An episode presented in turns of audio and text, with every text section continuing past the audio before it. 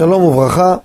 היום נלמד לא הלכה, העניין שגם קשור לימים האלו, וגם כן איך להתמודד עם זה. בנושא הגשמים.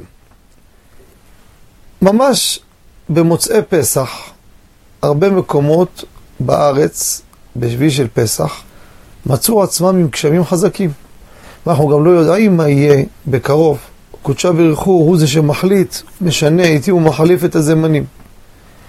כשאנחנו רואים את הגשם בפסח ואחרי פסח, איך מסתכלים על זה בעין תורנית? שהרי אדם שומר ברך עלינו, שיבוח מוריד הגשם זה בעיה. זאת אומרת, זה לא הזמן של גשמים, זה לא ברכה כעת.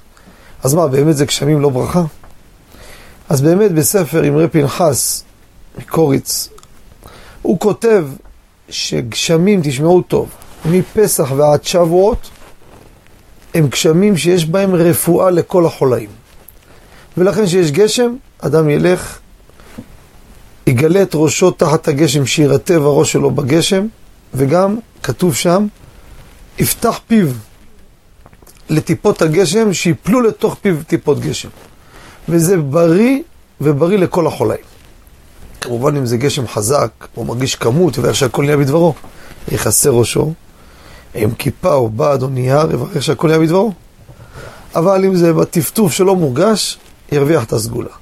ומביא בסגולות ישראל, בשם או בדעת רבנו ארי, שגשמים בל"ג בעומר, ל"ג בעומר דווקא, סימן ברכה מאוד בדבר הזה.